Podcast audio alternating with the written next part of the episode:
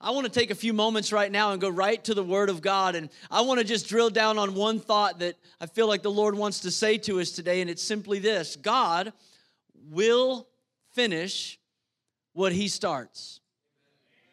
That's a fact. Amen. Amen. Now, now, let me just give you a disclaimer right out of the gate. There's a lot of folks that are asking God to finish some things He had no part of.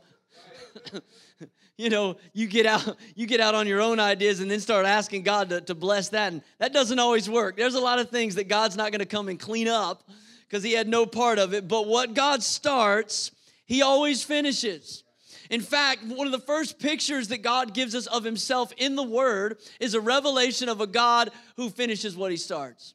In Genesis chapter 1, we see God Elohim, creator of heaven and earth, takes nothing and makes something. He creates our world and everything that exists in it.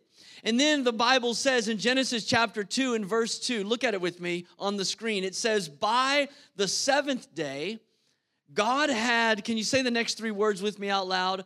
Finished the work he had been doing. So on the seventh day, he rested from all of his work. Whatever God starts, he finishes. There, were, there was a time in the New Testament where Jesus was sitting at a well with a Samaritan woman. He's having a conversation about faith. And the disciples have gone into the town to get some food and supplies. And, and they come back and they tell him, Hey, Jesus, you really, you should get something to eat. And Jesus tells them, He says, I have food that you don't know anything about. And I'm sure that stumped them. They're all looking around going like, did, did somebody bring snacks? Did you? I didn't bring snacks. Did you? Are you holding out on the snacks, Jesus? And Jesus says to them in that conversation, it's in John chapter 4, and in verse 34, Jesus says, My food, said Jesus, is to do the will of him who sent me, and to, can you say it with me, finish his work. He always finishes what he starts. When you get three and a half years into Jesus' ministry, as he prophesied would happen, he's arrested.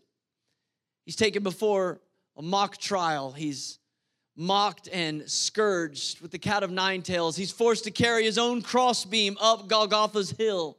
And Jesus has nails driven through his hands and his feet, and he's raised up on the cross. He's hanging there for some six hours that day. The sky grows black, and Jesus begins to speak some final words from the cross. It's recorded for us in John chapter 19, verse 30. It says, When he had received the drink, Jesus said, Would you say it with me? It is finished. And with that, he bowed his head and he gave up his spirit. It's finished. It's finished. The Apostle John said it like this He said in, in John chapter 1 and verse 14 that that all of a sudden the Word became flesh and made his dwelling among us. We have beheld his glory. The prophet Isaiah said it like this He said, He was a man of sorrows, he was acquainted with our grief. In other words, Jesus came and he lived a sinless life and he died a sacrificial death. And that work that he came to do in that moment was finished. See, it's the justice of God that demands that, that sin has to be paid for. And Romans tells us the penalty of sin is death. That's what justice demands. But it's the mercy of God that insists that he take the penalty on himself. This is the, a picture of the perfect will of God right here, manifest in the cross of Jesus. And the writer of Hebrews talks about this perfect will. And it says this in Hebrews 10 and verse 10. It says, And by this will we have been made holy through the sacrifice of the body of Jesus Christ once for all. In other words, he doesn't have to go back and die for your sin because you sin again. What he started that day, he finished. And in fact, there's several things that I believe God wants to finish in our lives. And if you're a note taker, the first one is what we've been talking about it's the way. Jesus finished making a way for the lost to be saved. And when he had made the way, when he had sacrificed his life, he said, It is finished. The most important piece of God's plan in reconciling lost and broken and sinful humanity back to a holy and a righteous and an awesome God. The most significant piece of the work was done in that moment. It changed everything at the cross. But can I just point out something in the statement? When Jesus said from the cross, It is finished, he did not say, I am finished. And can I present to you today that there are some things that Jesus is still finishing? There's a work that Jesus is still doing. Thank God he made the way where there seemed to be no way, but there's more that he wants to do. And we have a part to play, by the way, in the steps that we're to take. The truth is, we can't even do our part without his help. So, even in the things that God asks you to do, the things that he asked me to do, he's still doing the work. Let me tell you about a second way that Jesus is finishing his work, not only in making a way, but in an awakening. I, I believe there's an awakening that's happening. Not, not only can I say that confidently on, on a global stage or a national stage, but I mean right now in, in hearts and in minds, even in this room, there is an awakening. See, the Bible says this about you and about me, and just take all of your pop psychology and, and uh, positive mental attitude and put it on the shelf for a moment and just listen to what the Bible says about your heart and about my heart, because I think you're going to find it's contradictory to popular opinion today. The Bible says in Psalm 14, verse 2 the Lord looks down from heaven on all mankind to see if there's anyone who understands, any who seek God. All have turned away, verse 3 says. All have become corrupt. There's no one who does good, not even one. Doesn't that make you feel good about yourself? Doesn't that just make you feel like you can just go out and just conquer the world? God's word. There's nobody who does good. Not even one. Jesus said it like this in John 6 44. He said, No one seeks the Father unless the Spirit draws them. Paul the apostle said it like this in Ephesians 2 8. He said, For it is by grace that you have been saved through faith, and this is not from yourself, it's the gift of God. What I'm telling you in this moment is that even the faith that you put in Jesus as your way wasn't your own, it was given to you by God so you could give it back to Him. So not only does God make the way, He makes the awakening. You would have never sought God if His Spirit have not called you. It was the stirring of the Spirit of God. It was the grace. It was what Galatians says is the kindness of the Lord that leads us to repentance. Because on our own, we'd never turn to Him. There's a phrase that's been popularized in the last two decades or so of the church, and it describes churches that are very intentional and, uh, and focused on those that are farthest from God in the way that they show hospitality, in the way that they communicate, in the way that they plan and strategize. And the phrase is seeker sensitive. And maybe you've heard that term before seeker sensitive, describing those that are really focused on those that are maybe not committed but seeking. And thank God for innovative ways to reach the lost. But can I give you a phrase today that's way more important than seeker sensitive? And that is that we are spirit sensitive. Spirit sensitive. And what I'm telling you right now is why that matters. Because the Bible says that if the Holy Spirit is not drawing somebody's heart to the throne room of grace, it doesn't matter how hot and strong the coffee is. It doesn't matter how many greeters we put at the door. It doesn't matter how comfortable and padded the chairs are. How many of you know our hearts are wicked above all things? No one can know it, and we need the Spirit of Jesus Christ to awaken us to our need for a Savior.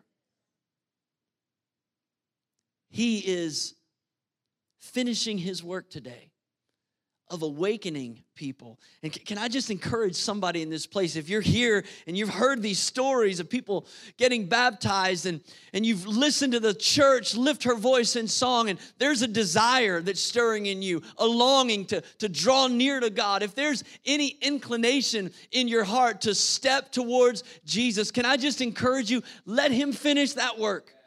Let him finish that work because my guess is, and I might be wrong about you, but this probably isn't your first time feeling that. Maybe the first time you felt it, felt that you rejected the invitation to come, but you've gone a little farther. You're here, you're in the room, you're checking it out. But let Jesus finish that work in your life like he finished the way. Let him finish the awakening. Come to the place that you recognize, you know what? God is calling me. God does love me. This is his mercy that's drawing me to salvation today. My prayer is that God would finish that work in our hearts and lives. Let me give you a third thing that Jesus is finishing the witness. The witness. Talking about the Holy Spirit. See, the Bible says in John chapter 15 and verse 26, Jesus is speaking to his disciples, and he tells them, When the advocate comes, whom I will send to you from the Father, the Spirit of truth, who goes out from the Father, when he comes, he will testify about me. That's what the Holy Spirit came to do. The Holy Spirit came to be a witness about Jesus. And then right after this verse, Jesus tells them, He says, And you must testify about me also. So, can I just again encourage somebody today that has already found Jesus to be the way? Your spirit is already awakened to the reality that you need a Savior. If you've been made alive in Christ, you have everything you need to spend an eternity with Jesus in heaven.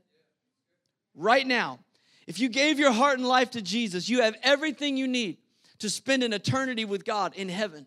But you might not necessarily have everything you need to live a temporary life for Jesus on the earth. Now, if you plan on dying tomorrow, then just relax and skip this next point of the sermon. But if you might think that God has a plan and a purpose and a mission and an assignment for your life, then you ought to pay attention to what Jesus said about what happens after salvation. See, when Jesus was with his disciples, who, by the way, had already fully committed their lives to following him, were already fully committed to his plan and purpose, he met with them in Luke chapter 24, verse 49. The words are recorded. Jesus said to them, I am going to send you what my Father has promised. But stay in the city until you have been clothed with power from on high. Now understand, this is the resurrected Jesus speaking. This is post Easter, post empty tomb. And he's telling them, I'm going to send you the promise of my Father. And then Luke expounds on that same conversation a little bit more in his second book. In Acts chapter 1, verse 4 and 5, Luke tells us on one occasion, while he was eating with them, he, Jesus, gave them this command do not leave Jerusalem, but wait for the gift my Father promised, which you have heard me speak about. For John baptized with water, but in a few days you will be baptized with the Holy Spirit. So Jesus is telling them, guys, look, I, have conquered death, hell, and the grave. I rose on Easter Sunday morning. I've breathed on you the power of the Spirit. I know that you're you're amped up, you're fired up, you're ready to run out and attack hell with a squirt gun. But you need to wait. You need to wait for the promise of the Father. And he tells them a few verses later, down in verse 8, he says, But you will receive power when the Holy Spirit comes on you, and you will be my witnesses in Jerusalem, in Judea, and in Samaria, and to the uttermost parts of the earth. And then in just a few days, just like he said, it happened. In fact, it was 10 days later.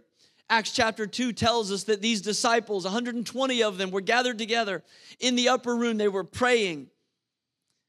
And it was the day of Pentecost, and the Bible says suddenly there was the sound of a mighty rushing wind that filled the room, and tongues of fire came down and set on each of their heads. And the Bible says they were filled, all of them, baptized in the Holy Spirit.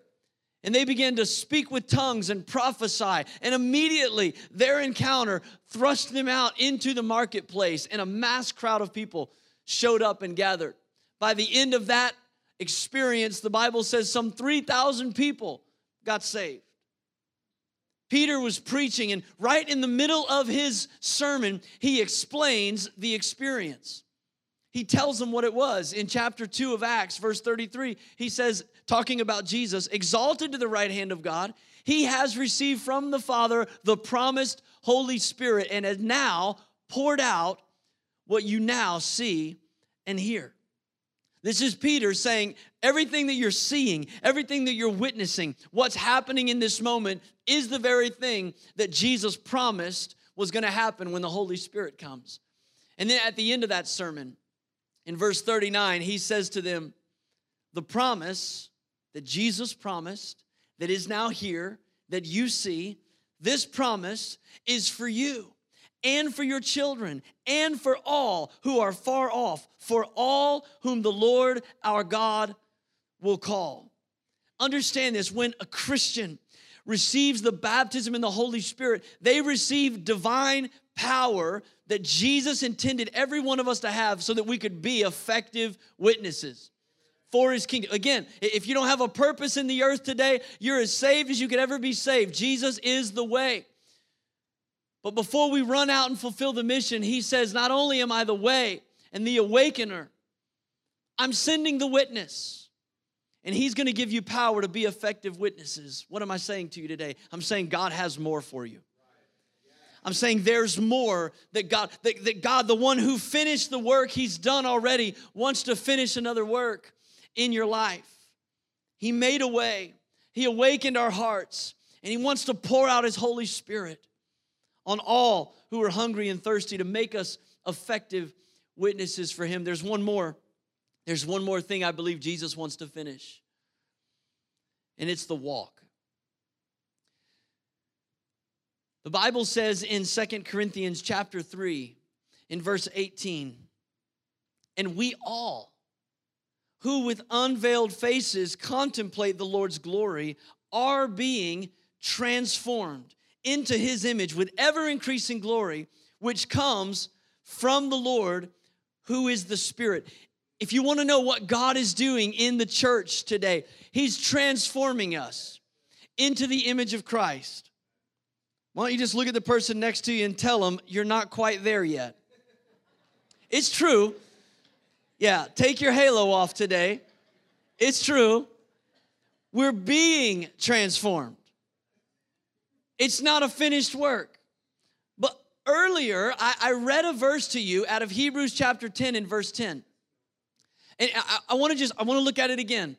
I want you to see something because there's there's two statements that sound paradoxical, but it's both and. It's not either or. These are both true. This is the verse we looked at earlier in verse 10. It says, and by that will, the, the perfect will of God, by that will, we have been made holy through the sacrifice of the body of Jesus Christ once for all. It sounds like a completed work. That sounds like Jesus has said, It is finished. You've been made holy once for all. Can I tell you today, when God looks down at you, child of God, He doesn't see all your sins, He doesn't see all your imperfections, He doesn't see all your failures. He sees you as the spotless bride of Christ. He sees you the same way a groom would stand right here and look down that aisle and see his beautiful bride dressed in white. The Bible says you've been made holy. You're perfect. You're blameless. That's the bride Jesus is coming back for. That's his church. But then a couple verses later, down in verse 14, I want you to look at what it says. For by this one sacrifice, he, Jesus, has made perfect. That's done forever. Those who are being made holy. You see the contradiction. We're perfect, but we're being made perfect. We're being made holy. And it's not either or. Both of these statements are true. Positional holiness, right now, seated in high places with Christ Jesus in the heavenly realms. We are a high priesthood. We are the children of God. We are spotless, holy, pure, positional holiness, but practical holiness? Come on, you know. I don't have to tell you your story. We're not there yet. But there's a work that God wants to finish. And what God starts, he finishes. And I just want to invite somebody today to take the next step, to allow Jesus to come to the place where he can finish all the work that he wants to do in you. It's like the old song says Amazing grace, how sweet the sound that saved a wretch like me. How many of you are thankful for saving grace? Amen. Amen.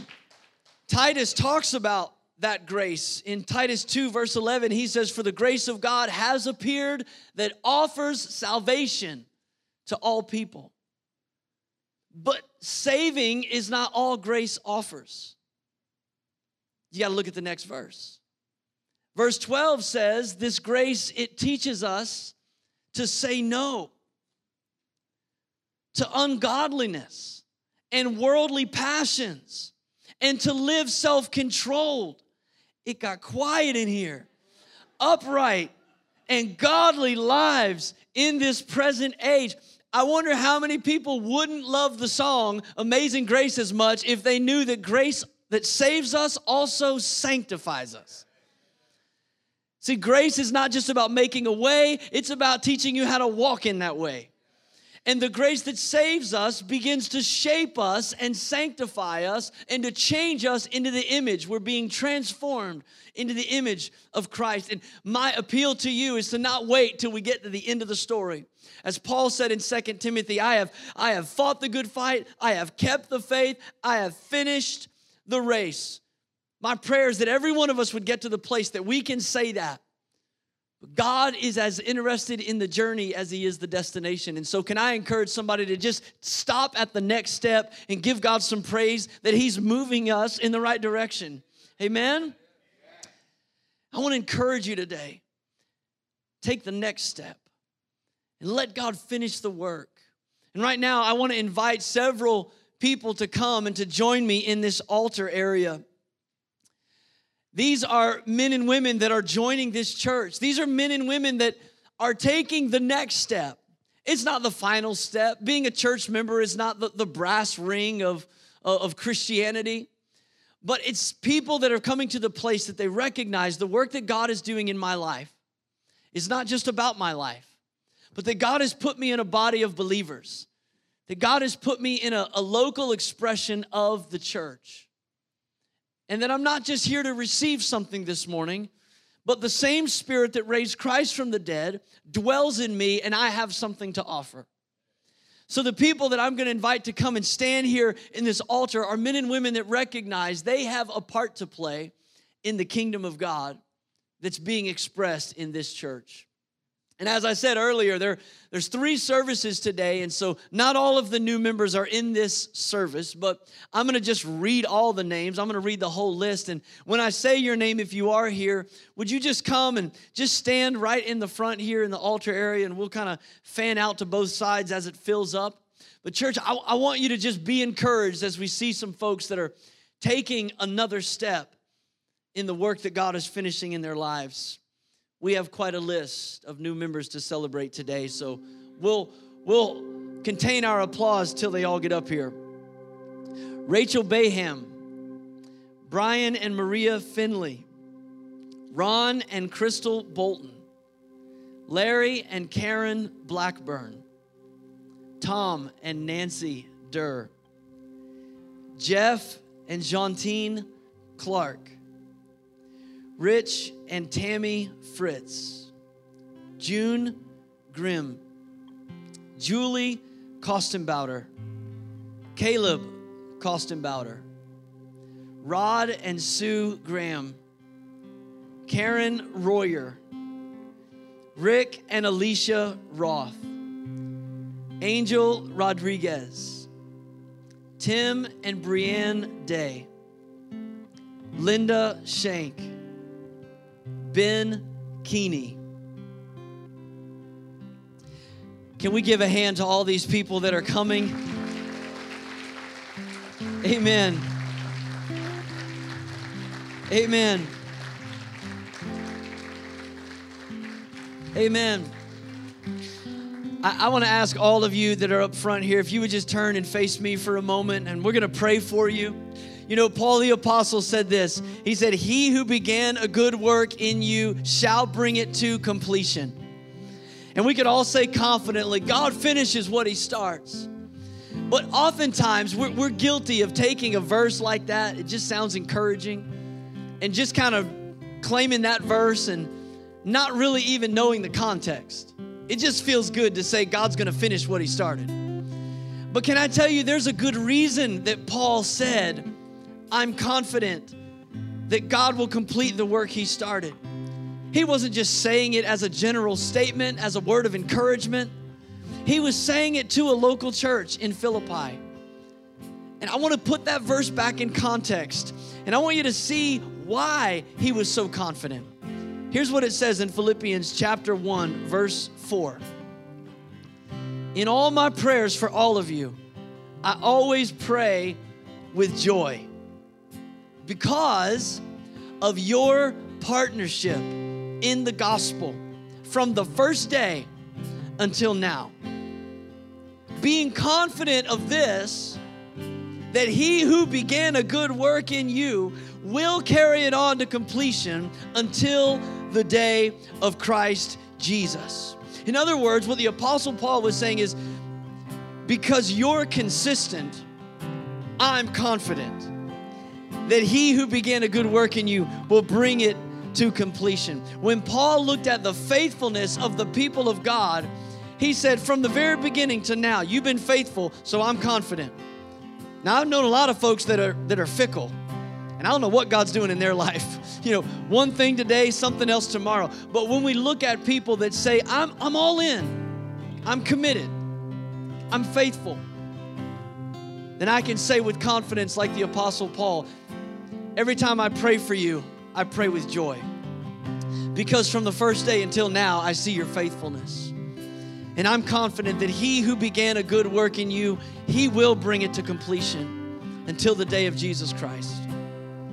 So, church, I want to ask if you'd stand with me all over this room, from the front to the back. We're going to pray for these men and women that are standing before us today.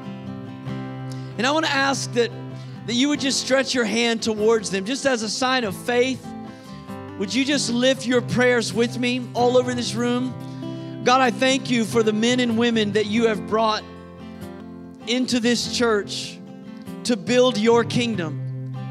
Your body is not lacking.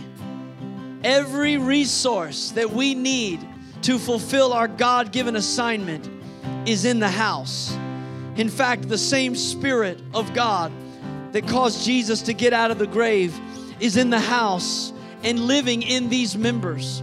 So, God, we recognize today that they're not here just to receive or to partake, but they're here to be a living, active, vital expression of the work of Jesus Christ through this local church. God, I pray that your Holy Spirit would even fill and refill them today. God, give them a fresh anointing for the next assignment. God, fill them with your spirit. Give them dreams and visions. Give them clarity about the future. And God, may this church rally around them as each member is jointly fit together. Lord, may we be a cohesive and powerful, unified force. For Jesus, you said, because we love one another, because we're in unity with one another, the world will know that we are your disciples and that you have sent us. And so, God, today, we pray that you would breathe the breath of God on this house again. Lord, build your kingdom, build it in us in Jesus' name. And everybody said, Amen. Come on, can we give God praise one more time? Amen. Amen. Amen. I, I want to ask if you guys would just stay here for a few moments as we get ready to close this service. I just want to tell you what our mission statement is as a church. Many of you know it. But if there's a, a mark in the center of the target for us, it's this leading people from where they are to where God wants them to be. Essentially, what that means is leading people from where they are to take the next step. So that Jesus can say, Not only is it finished that I made a way, but for those that are just sensing God calling them today, there's a stirring, there's an awakening, there's a shaking from your spiritual slumber. Take the next step so that Jesus can say, It's finished. They were unaware, their heart was cold, they were calloused, they were insensitive, but now they hear my voice. My sheep know my voice, they're fully awake. For some of you, you, you know the Lord and you've walked with the Lord, but there's just a desire and a hunger for more of God. The good news for you is Jesus said, There is more. There is more. And the next step for you is to say, Jesus, I just want to pursue more of your Holy Spirit.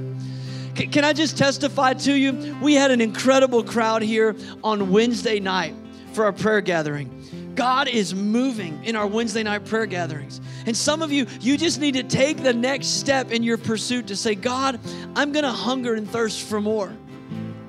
That the witness, the promise of the Father would fill my life. For some of you, maybe the next step is just aligning your walk. And there's some areas of your life you haven't fully surrendered to God. The belief is there, but the conviction hasn't been formed enough to say, God, I, I give you everything. Would you take the next step today? That Jesus can say, whatever that was that was causing a detour in your in your relationship, whatever that roadblock was, it's finished. It is finished today. So I want to pray for all of us one final time. And I want to ask you to bow your head with me all over this room. If you're here today and you're listening to this message, maybe you're in this room or you're watching online and you sense the Lord is telling you to take the next step.